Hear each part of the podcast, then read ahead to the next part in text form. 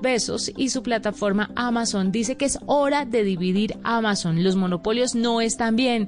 Todo surgió por un bloqueo accidental o un bloqueo por error, según Amazon, de un libro acerca de la pandemia de coronavirus que escribió un ex reportero del New York Times. Pues Elon Musk, el presidente ejecutivo de Tesla y SpaceX, entró en furia y empezó a enviar trinos a la persona encargada, al jefe de Amazon, Jeff Bezos, y también al reportero que escribió el libro. Musk dijo en otro trino que bloquear el libro electrónico fue una decisión demente. Vamos a ver en qué termina esta nueva pelea que casa Elon Musk, que no puede estar el suficiente tiempo alejado de Twitter como para evitar peleas y conflictos. Ahora sí nos vamos, fue un gusto acompañarlos el lunes. Nos encontramos con más innovación, tecnología aquí en la nube. Feliz noche para todos. A esta hora, Volkswagen te recuerda que el esfuerzo más grande ya está hecho y te invita a tener paciencia para hacer más amable la cuarentena. Son las... Son las 8 de la noche en punto. Ya viene Mesa Blue. Y a esta hora continuamos acompañándolos como siempre aquí en Blue Radio con información muy importante para todos nuestros oyentes. Volkswagen te recuerda que el esfuerzo más grande ya está hecho y te invita a tener paciencia para hacer más amable esta cuarentena. Así que pongámosle buena energía, permanezcamos en casa y disfrutemos de la siguiente hora en compañía de los que más queremos. Es otro mensaje de Volkswagen y continuamos con más aquí en Blue Radio, la nueva alternativa. Son las 8 de la noche. Aquí comienza Mesa Blue con Vanessa de la Torre. Qué miedo que me da mañana, miedo de que te me vayas y tu recuerdo quede aquí conmigo. Tan solo ha sido una semana de desnudarnos hasta el alma y yo ya siento que te amé por siglos.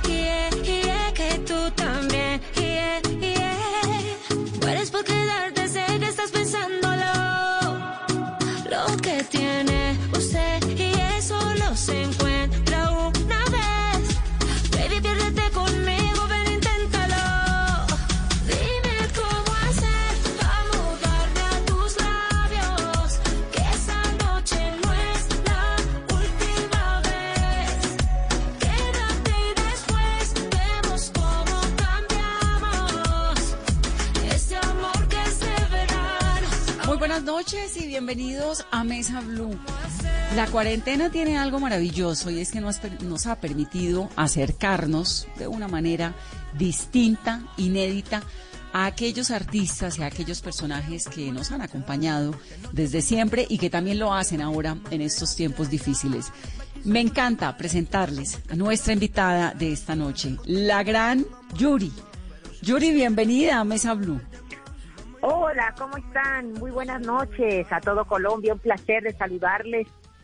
A todos mis amigos de Blue Radio, feliz de contactarme con ustedes. Gracias por la oportunidad. Aquí siempre bienvenida. Ya tuvimos la oportunidad pasada de hacer una entrevista presencial y la pasamos tan maravilloso que no queríamos dejar de hablar contigo ahora que estás haciendo un nuevo lanzamiento que además es en medio de esta situación compleja que se llama Todo el Año, ¿no? Así es, así es mi nuevo sencillo que acabamos de sacar apenas hace dos semanas, muy contenta en el, en el género urbano, ya que está muy de moda el género urbano. Pues ahora sí que tocando ese, esa, ese estilo que está muy de, de moda, que está muy pegado y que realmente, bueno, pues yo quise hacerlo por un rato. Realmente no me voy a dedicar al reggaetón, me encanta el reggaetón. Soy fan de, de J Balvin, de, de Carol G, de muchos artistas importantísimos de este de este género. Más sin embargo, bueno, yo soy popera, pero siempre me gusta salirme de mi zona de confort, siempre me gusta darle a mi público cosas diferentes y también también me gusta crecer, crecer, hacer eh, ahora sí que duetos con gente joven que me enseñen, que, que gente de la nueva ola, de la nueva generación, porque eso refresca mi carrera y, me refresca a mí como artista. Pues a mí me parece maravilloso sobre todo el riesgo, ¿no? Porque usted puede ser la reina de la balada, con la maldita primavera lo rompió todo. Y ahora arriesgarse y meterse en esto me parece una cosa novedosísima, rarísima. ¿Cómo llegó allá?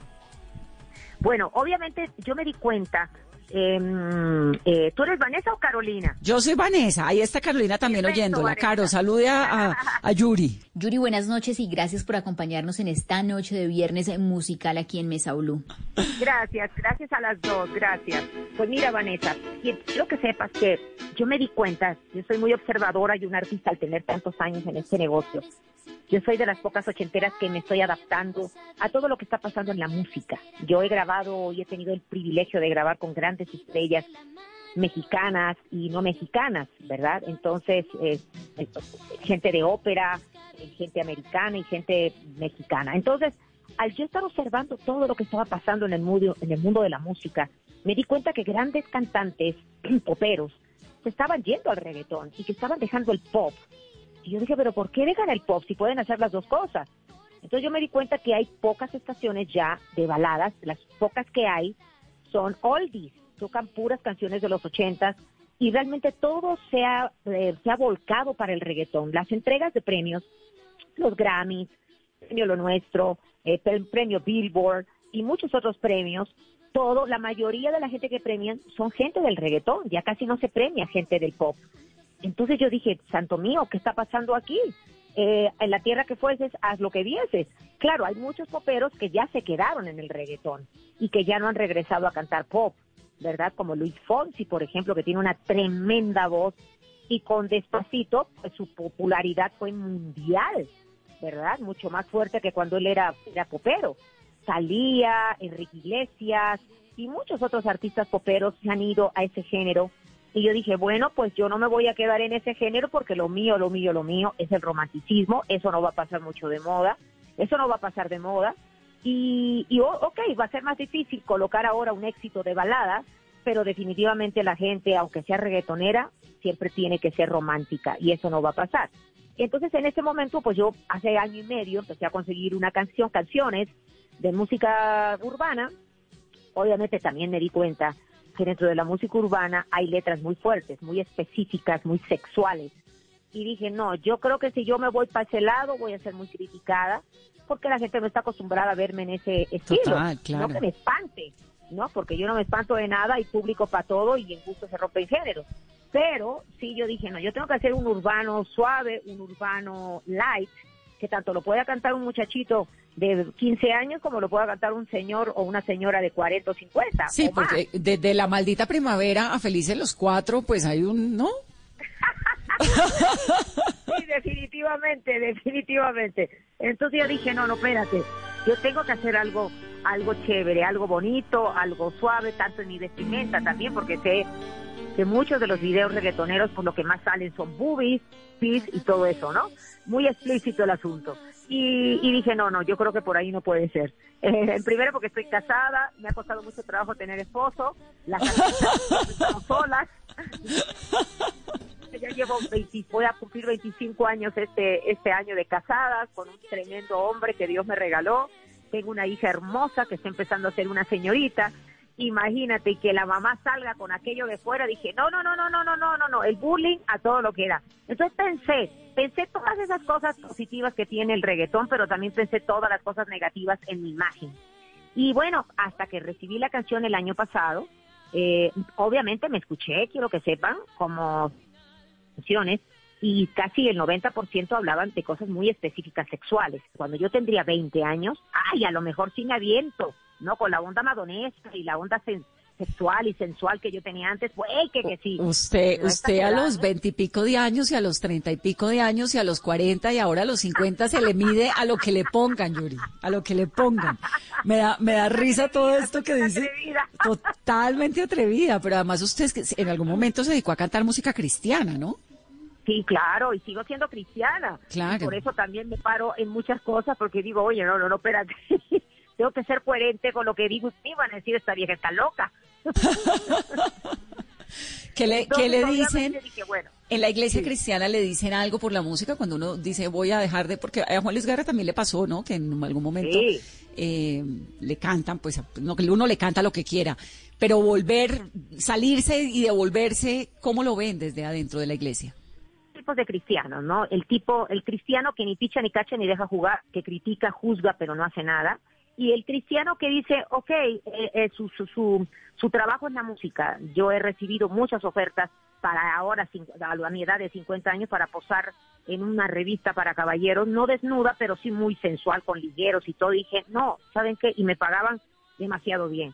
He dejado de ir también muchas telenovelas a donde tengo que hacer escenas de cama, desnuda, y me pagaban muchos miles de dólares. Y la verdad dije, no, porque creo que todo, primero creo yo que mm, antes del cristianismo hay tiempo para todo, hay edades para todo. Eh, eso por un lado. Y por otro lado, al ser cristiana y al decir que el Señor vive en mi corazón, y pues tengo que ser coherente, coherente. Entonces, para mí fue un poco difícil el hacer este reggaetón porque yo tenía que agarrar eh, una línea que no fuera la línea del reggaetón, que es demasiado sexual, ¿verdad? Pero tampoco la línea del, que soy reggaetonera cristiana, gloria a Dios, aleluya. O sea, creo que todo se puede hacer, pero no todo me es lícito, ¿me entiendes? Eh, la Biblia dice eso, todo puedo hacer, pero no todo me es lícito. Entonces, definitivamente sí, cuando yo estaba con los bailarines, que eran cubanos guapísimos, y me rodeaban y me, me, movían la cadera, pues yo le decía a mi esposo, ayúdame y tú dime, tú que ves de fuera, qué se puede y qué no se puede, qué debo y qué no debo. Y se dan cuenta en mi video, lo único que enseño son las piernas, porque no enseño ni busto, ni hay tomas de mis, de mis nalgas, no hay tomas de nada. es un video muy transparente, es un video muy, muy, es más, hasta varias personas en las redes sociales me felicitaban y me decían, Yuri, te felicitamos porque sabemos qué onda contigo, sabemos que no por querer vender discos o por querer tener likes en tus, en tus redes sociales, pues fuiste muy elegante para ser reggaetonera. Así me dijeron, y te felicitamos porque pues no está vulgar tu video, lo puede ver cualquier persona y, y te ves muy guapa, te ves sexy, pero sin caer en lo vulgar. Y eso, ah, me dio mucho alivio. Claro, a lo mejor hay otras personas que me dicen, ay hermana, te este, voy a orar para que Dios te salga del, para que Dios te saque de la pa y la B con Satanás. Pues sí, hay de todo en la viña del Señor. Pero yo sé, yo soy una persona que, que siempre estoy con esa con esa línea, esa línea de, ser coherente con lo que digo y con lo que hago, ¿no?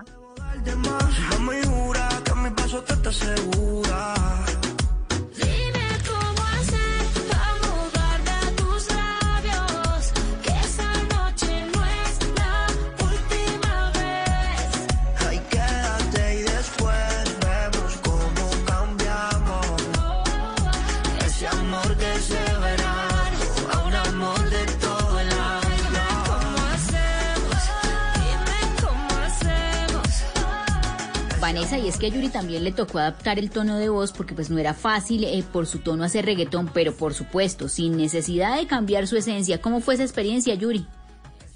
Pues mira, realmente eh, no es fácil, porque es mucho más fácil. Yo recuerdo que cuando yo me retiré, para mí era tan fácil ir a las, todas las iglesias cristianas y cantar y todos estábamos en el mismo mood y gloria a Dios, aleluya, y ah, qué chévere. Pero cuando yo regresé a cantar al mundo secular, ¿verdad? Pues para mí fue un poquito muy, bueno, un poquito muy difícil, porque obviamente pues yo tenía que ser coherente, coherente con, con lo que yo hago, con lo que yo vivo, ¿verdad? Para, para el día de mañana, porque a nosotros los artistas nos sigue mucha gente, para bien o para mal, ¿verdad? Entonces, eh, yo, yo, yo, tuve que, que ir cosa por cosa, cada cosa que yo hago, yo checo la letra, eh, a veces a lo mejor puede ser que, que se me vayan, como decimos en México, las cabras al monte, ¿me entiendes? Y que me equivoque, porque no soy perfecta, ni ningún pastor es perfecto, ningún cristiano es perfecto, ningún católico es perfecto, ningún ateo es perfecto, somos imperfectos todos, pero sí definitivamente cuido mucho eso, cuido mucho eso porque pues yo eh, considero que mm, es mucho más fácil seguir una religión que seguir a Cristo, ¿verdad? Porque Cristo te, te pone sobre la pared y te dice qué no debes de hacer y qué debes de hacer, y sobre todo porque te perjudica tu cuerpo. Nosotros los artistas, eh, cuando no tenemos a Dios en nuestro corazón, atentamos con nuestro cuerpo. Yo atentaba con mi cuerpo, y no que quisiera decir que me quisiera matar a cada rato, no, pero sí definitivamente al andar alcoholizada en un carro último modelo a 200 kilómetros por hora, pues sí estaba yo atentando contra mi vida y muchas otras cosas más, ¿no? Entonces sí no me ha sido fácil el ser cristiana y el, ah, y el ser una cantante secular, ¿verdad? Porque no soy una cantante que se dedique totalmente a cantarle canciones de alabanzas y adoraciones, Señor, que a mí me, me gusta muchísimo y que yo lo hago en mi iglesia. No, porque además Pero usted es una rebelde, una rebelde del alma. Es una, es una, no, una mujer contestataria. El video es, a mí el video me parece maravilloso. Sale guapísima con un pelo rojo largo. Se le ven unas piernas, pues por Dios, cómo no se le van a dar las piernas a Yuri si las tiene divinas, para eso las tiene, pero además se ve guapa, se ve bailando con unos señores, se ve eh, provocadora como ha sido siempre, ¿no? Eh, Sí. está muy bien, Yuri. Yo siento que es como elegante. Es un, a veces tiene, puede uno ser muy provocador, muy sexy, elegante, sin caer en lo vulgar. No, yo sé que en este mundo hay para todos y a to- y hay hombres a lo mejor que les va, que les gusta lo otro, lo más explícito y respetable. Yo en esas cosas no me meto, yo no soy juez porque gracias a Dios yo no soy, yo no soy juez, pero sí definitivamente sí le pensé mucho, le pensé mucho y sí trabajé mucho todas esas cosas porque sí, obviamente la gente que está a mi alrededor pues sí me dice, no, pero que los muchachos te toquen y que te manoseen y ahorita que está de moda. No, espérense, espérense. Primera, tengo a mi marido ahí enfrente. Yo soy muy respetuosa de mi esposo y no que yo sea santa y me crea así, ay, la Virgen de, de, de, de Veracruz y la Yuri, Santa Yuri. No, no, no, no, no, porque yo vengo de la sociedad, ¿me entienden? O sea, Dios me recogió donde yo hacía cosas que estaban muy buenas. Exacto, yo sé, yo sé de dónde me recogió Dios y me acuerdo a cada rato.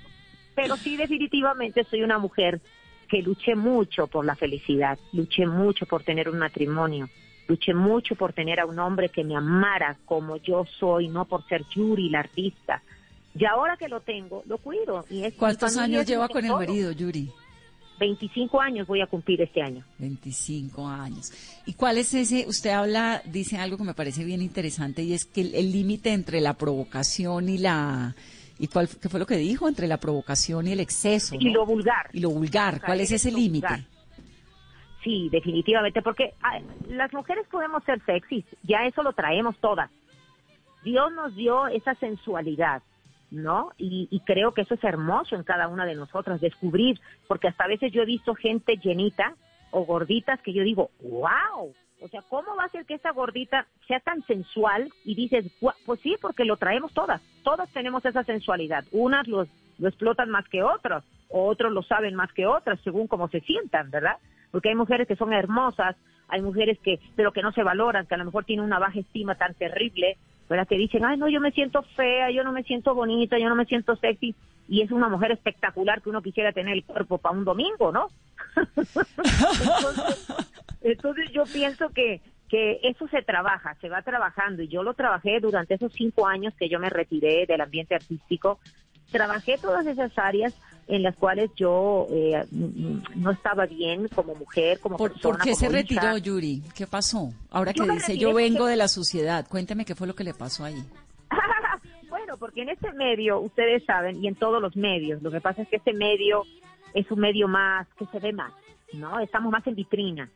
En cambio, cuando tú estás en tu casa y eres una doctora o un licenciado o X o Y, pues todo como que se enteran nada más en tu colonia. Pero cuando eres artista se enteran en el mundo entero porque estás en vitrina. Eso es lo malo. Entonces, el artista, cuando no somos nadie, queremos ser alguien. Y cuando llegamos a la cúspide, nos damos cuenta que el tenerlo todo no es, no es, no es la felicidad. No es la total felicidad. Porque yo era una persona de clase media, mis padres pues tenían dinero, mi, mi mamá y mi padre, doctores, médicos famosos en Veracruz, tenía yo mi rancho, tenía yo mi granja, tenía, o sea, eh, vivíamos bastante bien, en una casa espectacular. Pero obviamente yo tuve después muchas carencias, muchas carencias. Eh, mi padre perdió todos sus trabajos, este, después dormíamos en el suelo, no teníamos para comer, costó mucho trabajo. Mi madre y yo nos venimos a México, comía yo una vez al día, mi mamá salía a los supermercados a robar para que yo pudiera comer. Y, y así durante mucho tiempo me estuvo manteniendo ella así. Yo era muy chiquita, yo tendría 11, 12, 13 años. Entonces, eh, llega un punto que uno quiere tener. Uno quiere, el ser humano queremos tener, queremos ser y queremos tener. Y, y como todo, ¿no? Al tener el éxito, pues empiezas a tener. Empiezas a tener dinero, empiezas a tener este jets privados, eh, tú puedes comprar tu yate, te puedes comprar lujos, eh, te puedes ir a la Quinta Avenida en Nueva York y comprarte lo que quieras en ropa, ropa de marca, y empiezan los excesos, no nada más los excesos materiales, sino también los, excesos en, en, en, mi caso la droga no, porque yo nunca fui, soy una persona muy nerviosa y nunca me metí droga, pero sí obviamente, lo mío era más sexual, lo mío era sexo, este, no era ninfómana, pero yo creo que si Dios no hubiera llevado, no hubiera llegado a mi vida, yo hubiera sido ninfómana totalmente. Y el alcohol, el alcohol, el alcohol ya era diario. Yo tomaba diario, porque uno puede tomar a lo mejor una copita y dices, oye, es un aperitivo, pero ya botellas, ya la cosa es alcoholismo. Entonces, obviamente al estar alcoholizada, pues haces muchas cosas que no tienes que hacer. ¿Esto fue en qué época? ¿Esto era qué época, Yuri? ¿Esto fue cuando la maldita primavera que fue? Eso fue, la maldita primavera fue los 80, ¿cierto? Sí, no, si esto fue, te voy a decir, fue como en los 90, de los 90 para, mm, para ya, haz de cuenta, sí, como en los 90, ahí empecé, ahí empecé, cuando yo me divorcié. Y esa fue una época de fama, de conciertos, de, de noche. Era la época de Madonna, ahí exactamente. La época en la que me decían la Yuri Madonna. Claro, y tú eras nuestra Madonna latinoamericana. Además. Sí, exactamente. Entonces, ahí más o menos en esa época, donde yo tenía 26 años, 25 años, a los 30, fueron como 6 años a donde sí yo definitivamente no tenía, no tenía eh, freno no tenía freno, por eso muchos de mis discos se llaman Soy Libre, este, y en fin, no era lo que, lo que yo estaba viviendo en ese momento. Yo quería ¿Y cómo saliste de ahí? Bueno, pues salí con la ayuda de Dios, porque definitivamente cuando ya llega el suicidio, a donde yo pues ya veo, me doy cuenta en una depresión por estar sola, a los 29 años me doy cuenta de que yo pues no tenía nada, que tenía todo lo que yo quería, fama, dinero, siete autos, últimos modelos, jet privado, eh, casa de la playa, lo que todo mundo quiere, lo que todos los artistas queremos, pero yo estaba muy sola, en mi mansión, sola. Y, mm, y ahí es cuando me viene una depresión y yo me quiero tirar de un balcón. Y ahí en ese balcón, cuando yo pues corrí hacia tirarme, porque yo dije, pues sí, entre más me haga para atrás, más, ahora sí que va a ser el, la muerte va a ser más rápido. Si yo no corro, corro muy, muy cerquita del balcón, ¿verdad? Obviamente voy a quedar mal y no quiero quedar mal, entonces mejor me muero. Y ahí en ese inter, en esos segundos entre la vida y la muerte, obviamente ahí escuché una voz, una vocecita, dos vocecitas, uno que me decía, mira, quítate la vida, estás sola, no tienes hijos, eres muy hermosa, muy bonita, tienes todo, pero no tienes nada, no tienes nada. Entonces, la solución a esta tristeza es irte de este mundo. Y cuando yo iba corriendo, ¿verdad? Escucho otra voz que me dice, no, tú no puedes, ni tienes el derecho de quitarte la vida. Eh, tú dame tu vida y yo te voy a dar vida en abundancia. Y cuando escuché esa voz, yo tuve mucha paz no era una voz de miedo, sino una voz de paz y frené.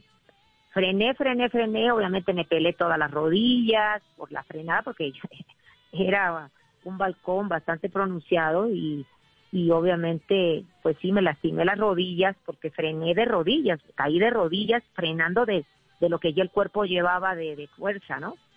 Y ahí en ese momento pues a Dios no con groserías, porque siempre he sido muy respetuosa con Dios hasta cuando he perdido a mi hermano y a mi madre, que es cuando uno se enoja con Dios, pero siempre, pero le dije que, que ya estaba harta, que ya estaba harta de estar vacía por dentro y que había yo buscado muchas religiones y muchas cosas eh, en el Tíbet, este, Nueva Era, muchas cosas eh, eh, para encontrar la paz y que yo no tenía paz que yo era una mujer eh, que, estaba enferma espiritualmente, que no tenía paz.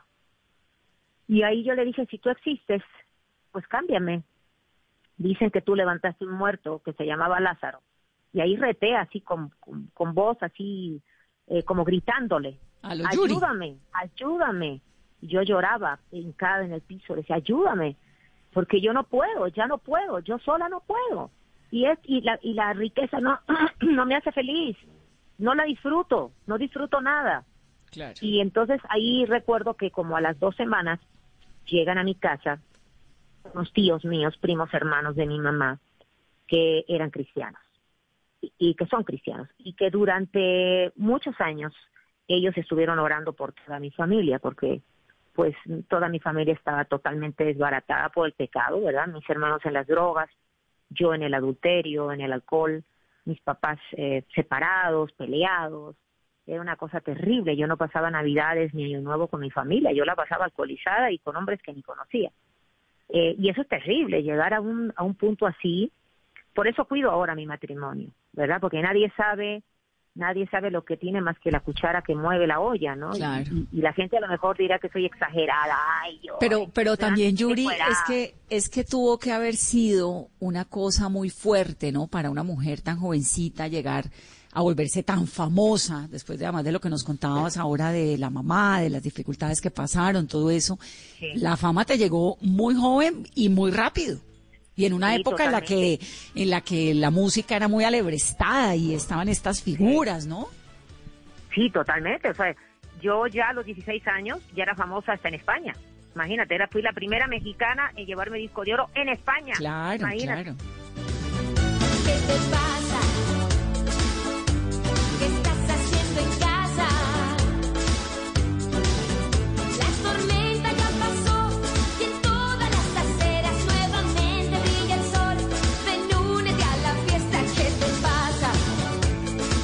Entonces, no nada más en España, en Viña del Mar a los 18 años y a los 19 años yo ya estaba nominada al Grammy con José José y José Feliciano. Imagínate tú nada más, o sea, a los 16 años yo ya ganaba miles de pesos. Sí, sí, miles sí, de pesos.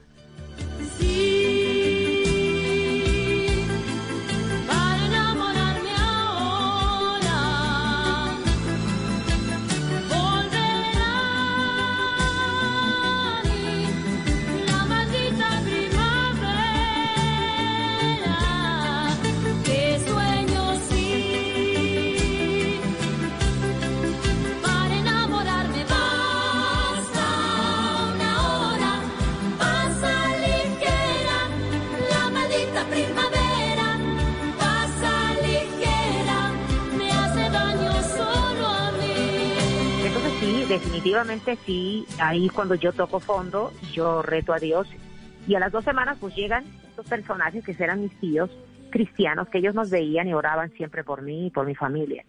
Y ahí nos predicaron la palabra de Dios, nos, nos, nos dijeron que, que, que, Dios nos daba paz, recibir a Jesús en tu corazón te daba paz, que no era realmente una religión, sino una relación personal con Dios. Y yo les, yo fui la primera que dije, ¿y qué hay que hacer? ¿Y al marido dónde lo conociste? ¿Cómo? ¿Al marido dónde lo conociste hace 25 años? Lo conocí en Viña del Mar. Yo ya era, yo no todavía no era cristiana, eso fue antes. Ok. En el 95, en 1995, eh, ahí yo conozco a Rodrigo. Y, uh, pero Rodrigo obviamente me ve como artista. Y, y sí, cuando salimos en la noche a carretear o a bailar y eso, pues yo, yo bebía, yo bebía y fumaba. Y él me decía, pero ¿cómo? Si tú eres cantante, no puedes fumar, porque él nunca ha fumado y nunca ha tomado. y yo le decía que un espécimen en, en extinción, porque yo no podía creer que un rockero de pelo largo con arete no fumaba, no tomaba y nada. Y dice, ¿cómo? Pero tú eres de otro planeta, le decía yo. y después, obviamente, pues ya me conoció, se vino a México a conocer a mi familia. Y cuando él vino a México, yo ya había tenido ese encuentro con Dios y, y me vio muy diferente. Él es el cantante chileno Rodrigo Espinosa, ¿no? Que tenía o tiene una banda musical que se llama Al Este, Al Este, exacto. Exactamente. Y con él adoptaste una niña. Exactamente, mi Camila, que tiene 11 años. Qué maravilla. Y, y Camila, ¿qué piensa de la mamá? Porque la, a los 11 a uno ya, la, ya le dicen, no, mamá, no hagas esto, no hagas lo otro.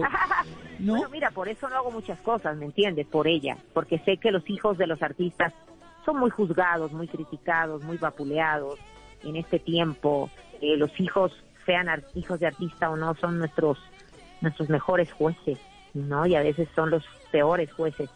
Entonces he visto a tantas amigas con artistas famosas que sus hijos hablan terriblemente de ellas.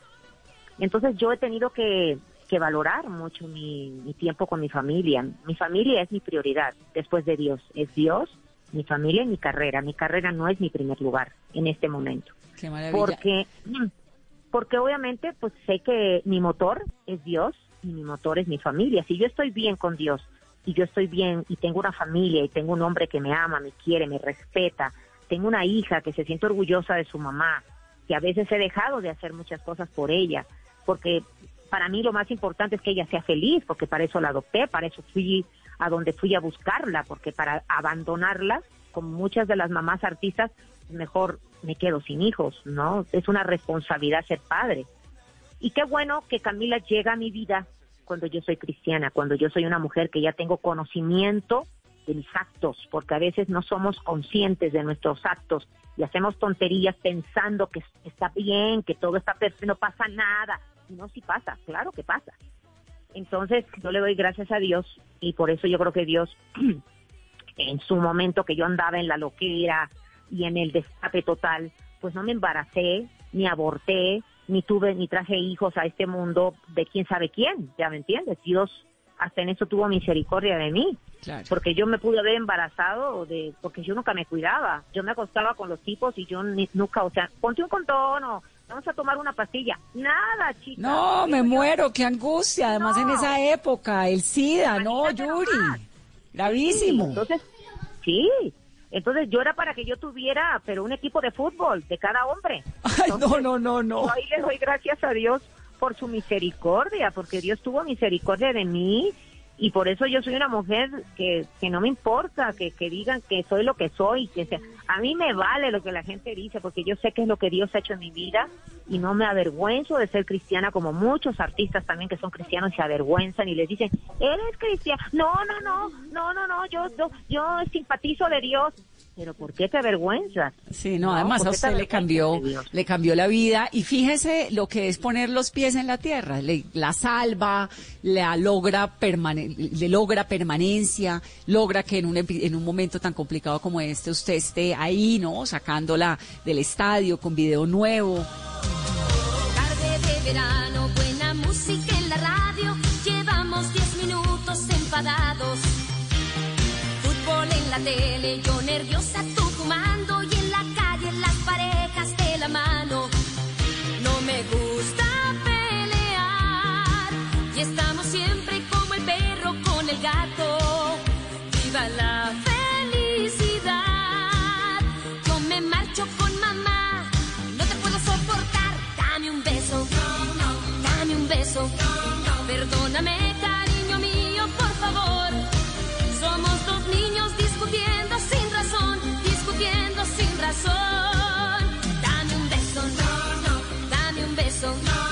Después de hacer la guerra haremos el amor. Es increíble que bien saben las caricias tras la reconciliación.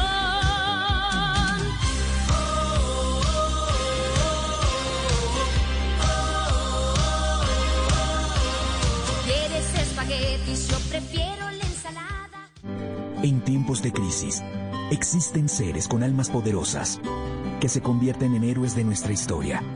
En Organización Solarte, queremos dar gracias a cada uno de nuestros colaboradores por superar sus miedos, arriesgándolo todo para entregar cada día no solo alimentos de primera necesidad a toda Colombia, sino también la esperanza de que todo va a estar bien.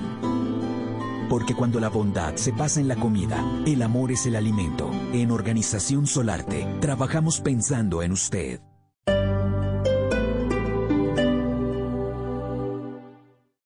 Este sábado en Travesía Blue Cata virtual de cervezas, café y quesos. Un plan para disfrutar con amigos a través de Zoom. Pónganse sus mejores trajes porque viajaremos a través de los rituales y simbolismos de las bodas alrededor del mundo. En Cinema Travel, un recorrido por Sudamérica en motocicleta. Este sábado, después de las 3 de la tarde, Travesía Blue por Blue Radio. Porque viajar sin salir de casa también hace parte de la nueva alternativa. Travesía Blue por Blue Radio y bluradio.com. La nueva alternativa.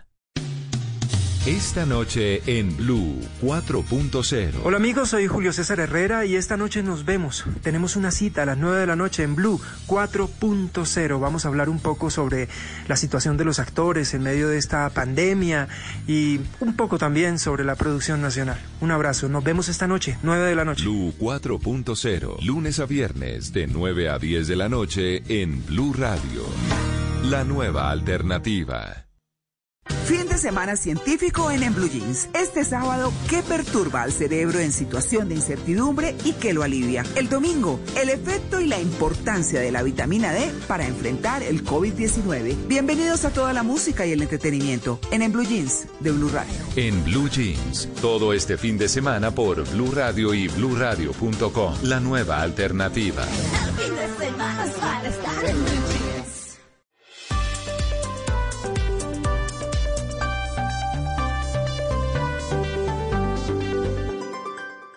Estás escuchando Blue Radio. Aprovecha este espacio para descubrir nuevas pasiones. ¿Sabes tocar algún instrumento? ¿Te gusta pintar? ¿Cocinar? Es tiempo de cuidarnos y querernos. Banco Popular. Siempre se puede. Hoy, en 15 segundos, un millón de personas se conectaron. 5.000 profesores están enseñando en línea y millones de colombianos trabajan duro desde casa. Sí, hoy tú también puedes hacer de este un día extraordinario.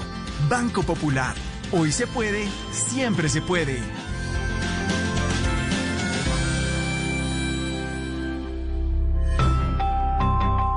Somos Grupo Aval, vigilado Superintendencia Financiera de Colombia.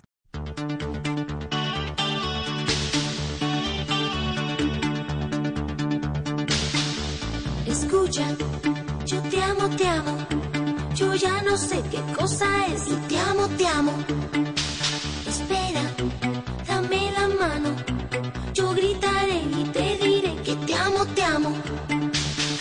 Vez que regañamos, yo te amo, te amo. Y te amo, te amo. Espera, soy impaciente, mas no me vendo porque sé que te amo, te amo. Yuri, ¿qué pasó? ¿Qué pasó con Chayanne? Usted fue novia de Chayanne, ¿cierto? sí, es que hace, hace unos días me preguntaron en Miami una, una, este, ¿cómo se dice? Una, una, ay, una, Una eh, periodista, en una entrevista, conductora, sí, una sí. periodista, conductora amiga mía. Y me decía, oye, cuéntame de Chayanne, porque me sacaron una foto con él. Sí, es que yo la vi, por eso le pregunto. Pasó algo, pasó algo. Dije, me hubiera encantado que hubiera pasado. ¿Pero no fueron novios o eso fue, el respeto, fáltame el respeto, fáltame el respeto. eso fue un romance furtivo o si fue un romance? No, mira, lo, fue algo de jovencitos. Mira, cuando yo tenía 17, 18 años, cuando la maldita primavera, tuve una gira en República Dominicana. Y el empresario eh, de República Dominicana eh, nos llevó a los chicos, a los chamos y a Yuri. Siento el viento que pasa por tus manos,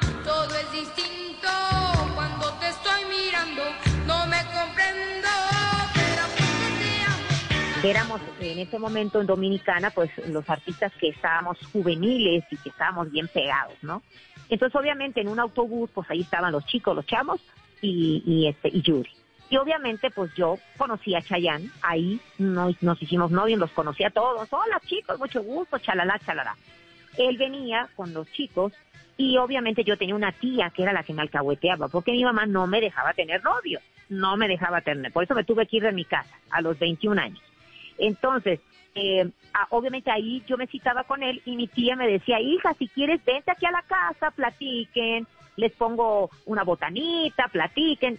Yo creo que él ha ha de haber tenido, no sé, como 14, 15 años, porque el Chayanne es menos, menos, menor que yo. Y yo de haber tenido como 17, 18 años, una cosa así. Qué maravilla, pero él ya era Chayanne o todavía no? No, no, todavía no. Nada. Él estaba, Ah. él estaba en los chicos, él estaba en los chicos, en el grupo musical. Claro, y claro. ahí obviamente pues nos agarramos la manita, nos gustábamos, pero realmente fue, fuimos como enamorados, realmente nunca hubo nada y claro, después hicimos volver a empezar, que él ya estaba casado, yo no, él ya estaba casado y obviamente pues respetado, porque imagínate que llegaba a los sets con el suegro, un señor muy poderoso de Venezuela, porque la esposa de Cheyenne es hermosísima, y un señor muy poderoso de Venezuela, y yo creo que lo, me lo andaba cuidando. No, pues claro. En el foro estábamos muertas de envidia de decir, este señor, ¿quién es? El guarura, el bodyguard, ¿qué es? Y entonces pues ya le preguntaba yo, amigo, cuéntame, ¿quién es este señor? Dijo, Yuri, es mi suegro. Ay, santo padre, dice, así que cuidadito. Y ustedes están de coquetas porque me van a cortar la cabeza a mí, decía él. Yo decía, no, no, relájate, relájate. Y entonces, obviamente, pues ahí fue mi compañero de trabajo, Este, nunca fue mi novio, nunca. Fuimos enamoradillos cuando éramos chiquitillos, pero ya sabes cómo es la prensa, ¿verdad? Yuri dice que tuvo romance con Chayanne. Ay, amiga, pues algo tienen que poner. Bueno, pero no me parece para nada eh, incómodo el comentario. Que dichan que, que dicha que comente que no tuvo un romance con Chayanne. Eso me parece maravilloso. Exacto, es como cuando estuve, cuando estuve con Luis Miguel que me decían, pero Yuri, ¿tú, tú no anduviste con él? Pues no. Yo Pero eran muy amigos, ¿no? Con Luis. Miguel sí eran muy amigos. en ese tiempo cuando yo me huí de mi casa, que yo tenía 21 años. Este, Luis Miguel yo creo que debe haber tenido, que será? No sé, como, como, échale 21 años, como 14, 16 años, 17 años, ha de haber tenido, él estaba muy jovencito. Y este, y no, Luis Miguel nunca fue mi novio. Luis Miguel salíamos, com- compartíamos, que yo a veces salía con él y con la novia de Tercio. Yo le decía, Miki, o sea, dame chance de irme a mi casa, yo que voy a estar si estás con tu novia. No, vente, no pasa nada. Vente, nos vamos al cine los tres y después ya tú te vas para tu casa y yo me quedo con ella. Y yo conocí a las novias, muchas novias de él las conocí, ya me entiendes. Entonces, Luis Miguel fue mi, mi amigo. Él nunca me hubiera encantado que tanto Chayanne como Luis Miguel hubieran sido mis novios, pero por supuesto son hombres guapísimos, hombres atractivos, jovencitos, hermosos, por dentro, por fuera. ¿Qué te puedo yo decir? Tuve la oportunidad de conocerlos durante mucho tiempo. ¿Qué pasó con Luis Miguel, Yuri? definitivamente, ¿Qué- Luis Miguel, pues ¿qué no, se gracias hizo? a Dios que no fui novia de Luis Miguel, porque a todas las deja locas. Y, y- Sí. ¿Qué pasó con Luis las Miguel? deja El- todas el- raritas y con el psicólogo. Así que, mira, gracias a Dios que yo no fui su novia, fui su amiga, su amiga incondicional, su amiga que siempre estaba ahí, que siempre hablábamos de nuestras soledades, de nuestras tristezas, él siempre me escuchaba. Que las mujeres somos más, tú sabes, somos más eh, almáticas, ¿no? El hombre siempre eh, le cuesta trabajo llorar. En cambio, las mujeres no. Y, y yo me desahogaba con él y decía, mira, pues tengo esto, tengo lo otro, tengo este problema con mi madre, tengo este problema, papá, papá. Y él siempre me escuchaba. Pero, pero pues también, ¿no? Yuri, que Luis Miguel la, lo, a- la ayudó a fugarse. No, Luis Miguel nunca me ayudó a fugarse. Él sabía que yo me iba a fugar ese día de la entrega de premios de TV y novelas. Sabía que yo había sido golpeada por mi hermanito, ¿verdad? Por mi hermano, el mayor, y que ese día, acabando de, de cantar con él, me iba yo a jugar con mi, con mi primer esposo, ¿no? Y él lo sabía, pero él no me ayudó en ningún momento. Me dijo, oye, ten dinero. Claro, sí me propuso un departamento que el papá tenía, de soltero, quiero yo pensar, o un departamento que ellos, que ellos tenían, que me dijo, oye, si necesitas algo, mi papá tiene un departamento, vete al departamento y después con tu novio, y de ahí ya deciden qué van a hacer. Y le dije, no, no, no, relájate, amigo. Nada más te quería decir que acabando de cantar contigo hoy, me voy, me fugo de mi casa. Y ahí, eso fue en 1986 cuando te fuiste con Fernando Iriarte, ¿no? Que fue el, Exactamente. el primer marido. Exactamente, Ese exactamente. matrimonio duró cuánto tiempo? Tres años y medio. Bueno, tampoco es que tuviera mucho futuro, ¿no? No. no, yo creo que yo agarré a Fernando más bien para salirme de mi casa. Claro. Obviamente sí lo quise mucho porque fue mi primer hombre. Ya, la verdad fue mi primer hombre. A los 20 años yo me tardé porque yo era señorita de mi casa, muy demasiado guardada, demasiado guardada y, y mi mamá no me dejaba tener novio. Entonces yo me enamoré de Fernando y obviamente con él me fui y con él me casé. Y fue Y mi había- primer hombre en mi vida. Había, cuando hablas de violencia en tu casa, ¿esa violencia venía de dónde? ¿Del papá? No, fíjate, no, la violencia no, no realmente ni, ni mi papá ni mi mamá me pegaban. Lo que el que me pegó un día fue mi hermano, tu porque yo empecé a, a salirme y a decirles que por qué no me dejaban tener novio, que yo ya era mayor de edad y que y yo era la que llevaba dinero a la casa porque era la famosa y que por qué no me dejaban, por qué no me dejaban tener un novio siendo una muchacha decente de mi casa, señorita de mi casa, pues que me dejaban, dejaran llevar a mi novio a la casa. Yo le decía, oye, déjenme como una muchacha decente traer a mi novio aquí a la casa, porque me tengo que andar escondiendo. Entonces, este, ahí fue donde mi hermano discutimos, ¿verdad? Empezamos a discutir y obviamente, pues yo siempre he sido muy chiquitita, muy flaquita y, y mi hermano me pegó. Y entonces mis papás pues, lo, lo quitaron de encima, y pero me dejó todo el ojo morado y todo el ojo lleno de sangre. Entonces así fui a cantar a TV y novelas, a los premios TV y novelas, y obviamente me tuve que cubrir todo el ojo y todo. Y cuando Luis Miguel me vio, me dijo, ¿qué te pasó? Me- hasta se rió porque me dijo, ¿eres boxeadora o qué? y le dije, no, no seas menso, le dije. te tengo que contar, pero no te puedo contar mucho porque traigo gente que me está observando, era mi papá que me estaba cuidando. Claro. Y en el ensayo, y fue, y ahí Luis Miguel me dijo, pues si tú decidiste eso, lo respeto, y cualquier cosa que necesites, aquí está tu amigo. Y yo le dije, gracias, pero ya está decidido, y yo acabando de cantar contigo a las 11 de la noche hoy, me voy disque al baño y ahí me, me huyo con mi, con mi novio. Wow.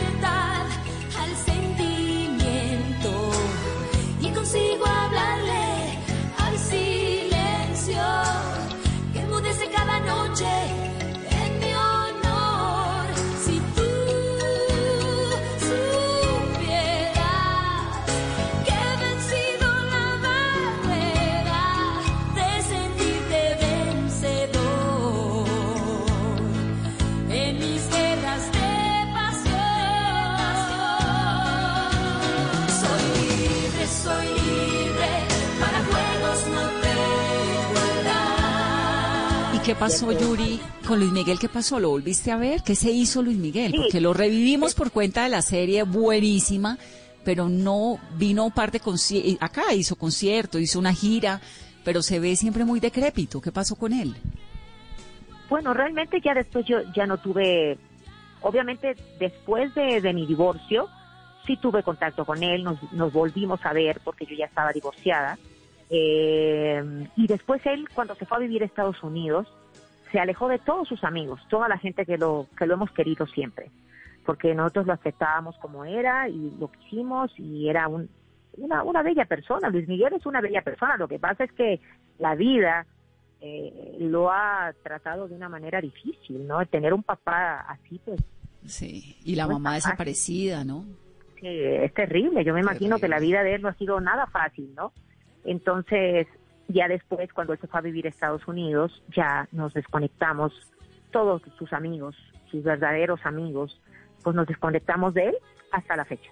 Yo ya no he tenido contacto con él, sí he tenido contacto con los otros amigos que salíamos con él, pero, pero con él no, él se alejó totalmente de todos y ya no he vuelto a hablar con él. Me preguntaban hace poco que si me encantaría verlo, digo, pero por supuesto, si yo le tengo un cariño muy especial, yo no lo juzgo, yo no soy quien para decir es un buen papá, es una buena persona, una mala persona, no, como cristiana no puedo juzgar para que no me juzguen, ¿no? Pero sí me encantaría volverlo a abrazar porque era un amigo muy especial y un amigo que siempre me escuchaba. Y tan soledad, talentoso, en con esa voz, con ese... No, es que ese- él es un artista bárbaro. Yuri, de esas canciones, 30 millones de discos o más ha vendido Yuri en todo el mundo. Es sin duda una de las artistas hispanas más exitosas de la historia. Rompió esquemas, atravesó fronteras, nos ha puesto a cantar a todos sus éxitos. No ha habido amanecer rumbero en América Latina en el que no se hayan escuchado los himnos de Yuri. La maldita primavera, dame un beso, ¿qué te pasa? Yo te amo, te amo, que me fascina. ¿Cuál de todos esos es el que usted dice esto es lo mío y es inolvidable?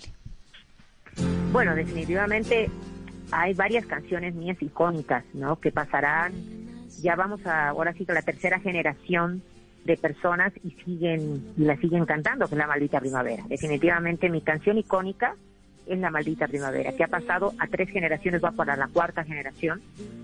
Y obviamente la han cantado las nuevas generaciones de artistas, la nieta de Violeta Parra, imagínate, la nieta de Violeta Parra en Chile, imagínate nomás, imagínate nomás hasta dónde ha, ido la maldita primavera. Siento el vacío de ti, me desespero como si el amor doliera y aunque no quiera, sin quererlo pienso en ti. Y ahí obviamente eh, en México nace una nueva estrella que se llama Yuridia, que le pusieron mi nombre porque la mamá es mi fan. Y esa, y esa cantante, porque yo me llamo Yuridia, nada más que mi nombre artístico es Yuri. Claro. Entonces a esta, a esta niñita, que la mamá no pensaba que de grande la hija iba a ser eh, artista y famosa en México, es mi tocaya, se llama Yuridia, y ella hace de nueva cuenta éxito La Maldita Primavera y Detrás de mi ventana. Entonces para mí, pues imagínate, es un orgullo ver que las nuevas generaciones canten mis canciones, que los realities, en la voz kids, en la voz, canten mis canciones los niños, eh, los, los adolescentes. O sea, para mí es un placer. Para A mí me parece es impresionante. Yuridia Valenzuela Canseco, ese es el nombre de Yuri. ¿Y esto de que haya una chiquita que se llame Yuridia, te molesta? No, en lo absoluto. En lo absoluto. Para nada, porque yo sé que, que ahí estoy. que, que definitivamente eh, he sido una persona que he estado en la vida de muchas personas y que ya para que le pongan a, a la hija Yuridia por mí, o sea, hello. Eso es algo espectacular. Y decir que ahí estaba yo presente en la vida de esa persona, ¿verdad? Y, y, y en su y en sus discos ahí estaba. Entonces, para mí es un placer. Para mí es un placer que hayan Yuridias y que haya Yuris. Me encanta. Hay artistas que sí no les gusta. Hay artistas que yo he escuchado a compañeras mías que cantan sus canciones y dicen, nunca las segundas partes van a ser buenas. Pues puede ser que sí, pero a lo mejor puede ser que una segunda parte cante igual o bonito que tú, ¿por qué no? Todos tenemos derecho a triunfar, ¿no? No, no, no, no, esa- no, no, porque es que eso todo viene acompañado de una época, de un talento, de un montón de cosas. Eso sí, no. ¿Y qué fue lo que pasó? ¿Por qué la maldita primavera terminó convirtiéndose en un himno de la música, de los, ¿cómo era que decía usted al comienzo? Los poperos. De los poperos. No lo entiendo, fíjate, la verdad no entiendo porque es un cover. Eh, ese es un cover eh, italiano, La Maledetta Primavera. Y yo obviamente empecé a hacer covers. Yo fui, de las de las pocas cantantes mexicanas que empecé a hacer covers. El Yo te amo, te amo, era italiano, también Sí te amo, te amo, eh, se llama la canción original. Este amor ya no se toca, también italiano, Questo amore non si toca. O sea, eran puros puros covers. Y de ahí, obviamente, covers que nunca llegaron en las versiones originales a México y que yo las hice, pues de- digo, voy a, voy a decir algo, pero más famosas que, que las originales, porque nada más Claro. se escuchaba en Europa, en, en Italia, pero y en España, pero de ahí para acá nadie sabía que esta canción era inédita, ninguna de mis canciones. Entonces, definitivamente, pues sí, La Maldita Primavera es una canción icónica, icónica, icónica. O sea, Yuri y tú dices, ah, La Maldita Primavera.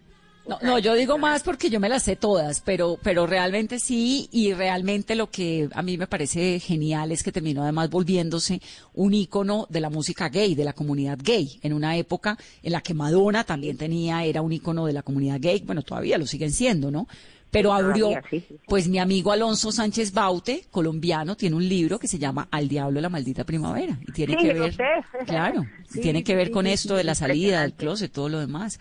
Y, y la verdad, Yuri, es que hiciste un, has hecho pues un trabajo tremendo. Lo de el video nuevo es provocador, pero es bonito, es sutil, es todo. Y es el talento. Y a mí me, me encanta hablar contigo porque una mujer a tu edad, 56 años, que ha roto tantos esquemas, que ha sobrevivido a tantas batallas y que además Así ahora es. se atreve a este lanzamiento en plena cuarentena, es todo muy interesante en torno a tu vida.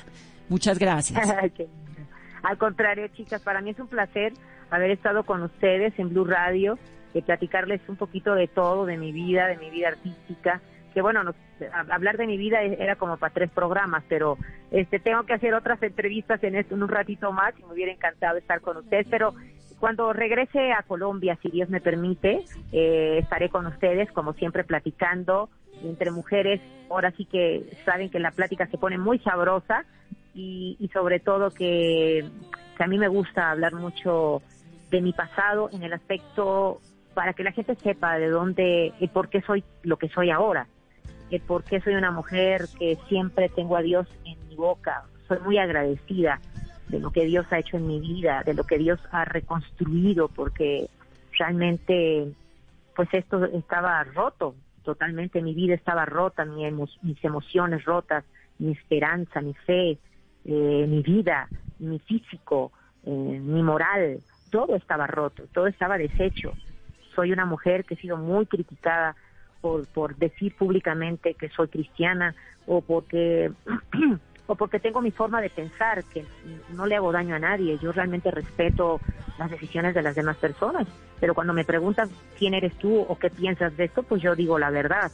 Yo no soy hipócrita para tener más likes o para que caerle bien a todo mundo. Claro, y además la salvó, ya nos contó de una de un episodio muy lamentable toda esa espiritualidad, entonces está bien, uno puede creer en la vida, es. en lo que Y quiera aparte, Yuri. todo esto, todo esto también me ha hecho una mujer para decirle a las mujeres, porque muchas mujeres dicen, ay no, pues ¿cómo voy a hacer esto si tengo 50 años? Y Cher tiene 74 y sigue en Las Vegas cantando. Y Madonna tiene 63 o 64 y ahí la ves y sigue cantando. A lo mejor ya no es la chica material de antes, porque todo, todos, todas vamos para allá y vamos a envejecer. ¿Cómo lidias con la, con la vanidad del paso del tiempo? Porque obviamente cuando pasa el tiempo, pues uno no es igual que a los 20, Es que ni a los siento 30. que- yo quiero que soy una mujer segura, ¿sabes? Yo no le tengo miedo a la vejez, en lo absoluto. Yo me cuido mucho, soy una mujer muy, muy disciplinada por el ballet. Yo soy muy disciplinada, pero no, yo no le tengo miedo a la vejez, en lo absoluto. Y es más, me estoy preparando para mis 60, que todavía falta un ratito, pero, pero me estoy preparando, porque cada edad es preciosa, cada edad es hermosa y cada edad hay, hay cosas que puedes hacer y que ya no debes de hacer. Entonces, eh, como artista sobre todo, ¿no? Entonces, soy una mujer muy segura. Dios me ha dado una seguridad bárbara, que yo, por eso me, me atreví. Y yo dije, yo creo que este video son de los últimos que yo hago así, porque sé que, pues, o que estoy bien conservada, porque me veo guapa, porque hago ejercicio, porque soy disciplinada, porque no parezco de una mujer de 56 años, tampoco me creo de 15, ¿verdad? Este, pero eh, eso, eso era como también un, una, una, una, ¿cómo te puedo decir? Como una prueba para mí misma, decir, sí se puede, Claro. sí se puede, sí se puede ser bonita, sí se puede ser sexy a los 56, sí se puede hacer un video de reggaetón. A Y lo yo- mejor a los y- 60 y tantos, pues no sé. No, yo, pensaré. yo creo que sí. Yo creo que vamos a tener también, Yuri, video. No sé si de reggaetón o de qué, pero no, no creo que nos vayas a dejar de sorprender. Aquí te esperamos cuando vengas a Colombia. Qué dicha que podamos estar en cabina, escucharte, verte, que eres tan mágica. Y, y gracias por tu música, por tu talento, por arriesgada, por contestataria y por contarnos además tu historia.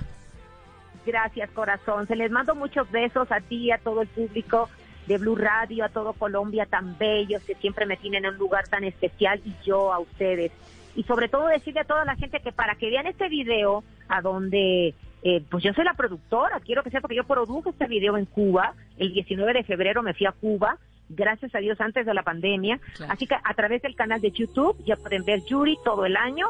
Y también por las plataformas digitales ya pueden bajar esta canción para que sea tan consentida como mis otras canciones que siempre hago con tanto cariño para ustedes. Así que muchas gracias. Aquí siempre bienvenida, Yuri, y gracias por llenarnos de tu música y de tu talento durante tantas décadas. Esto es todo el año de Yuri, escúchenlo, búsquenlo. Ahí está. Un abrazo muy grande y siempre bienvenida a Mesa Blue. Gracias corazón, muchos besos. Qué miedo que me da mañana, miedo de que te me vayas recuerdo quede aquí conmigo. Tan solo ha sido una semana de desnudarnos hasta el alma y yo ya siento que te amé por siglos. Sé, yeah, yeah, que tú también, yeah, yeah. Mueres por quedarte, sé que estás pensándolo lo que tiene usted y eso lo se encuentra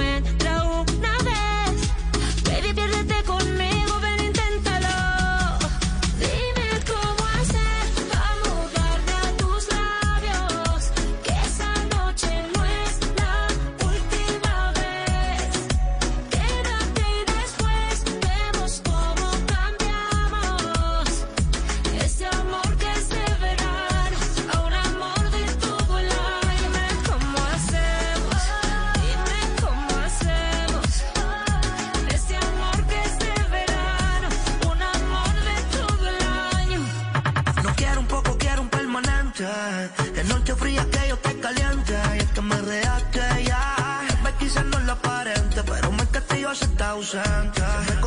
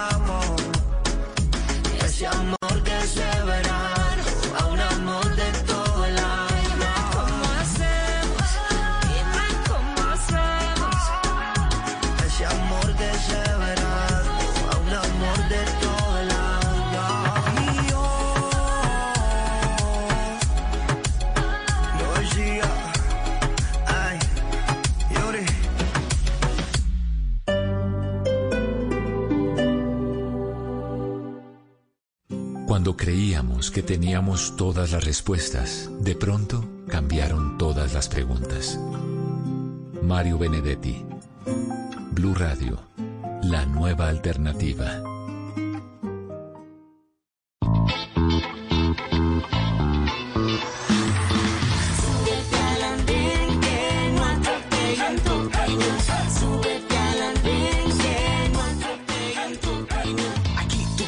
Debatir lo que a ti, lo que a mí nos pueda interesar. Son muchas voces unidas en una. ¿Quién te viene a callar? Hey, ¿cómo va tu país? ¿Cómo va la economía? ¿Cómo va la sociedad? Hey, ¿qué tú puedes decir? Si te quedas te preguntas solo ven, ven, ven, ven.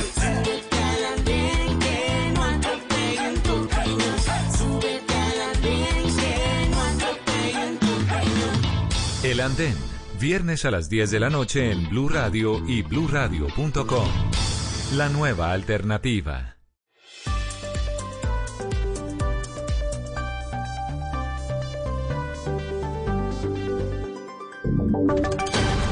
Voces y sonidos de Colombia y el mundo en Blue Radio y bluradio.com.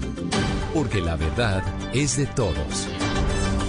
9 de la noche, un minuto, las noticias en Blue Radio. Mucha atención porque la alcaldía llegó a un acuerdo con los comerciantes y productores para controlar el contagio de COVID en Corabastos, en Bogotá, y garantizar el abastecimiento. ¿De qué se trata este acuerdo y desde cuándo inicia María Camila Castro?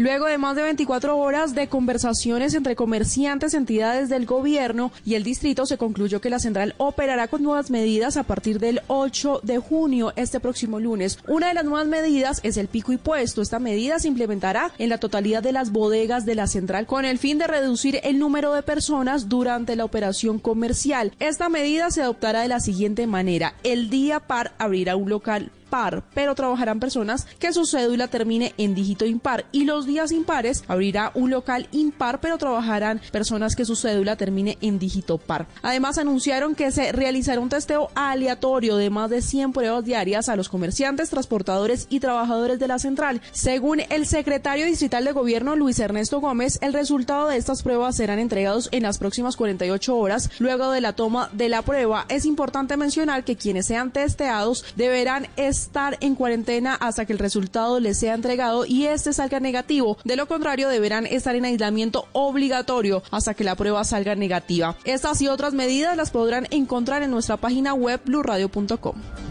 María Camila, gracias. Y por otro lado, acaban de otorgar nuevas libertades por vencimiento de términos en el caso del centro comercial andino. En total, serían siete personas liberadas por este hecho. Estefanía Montaño.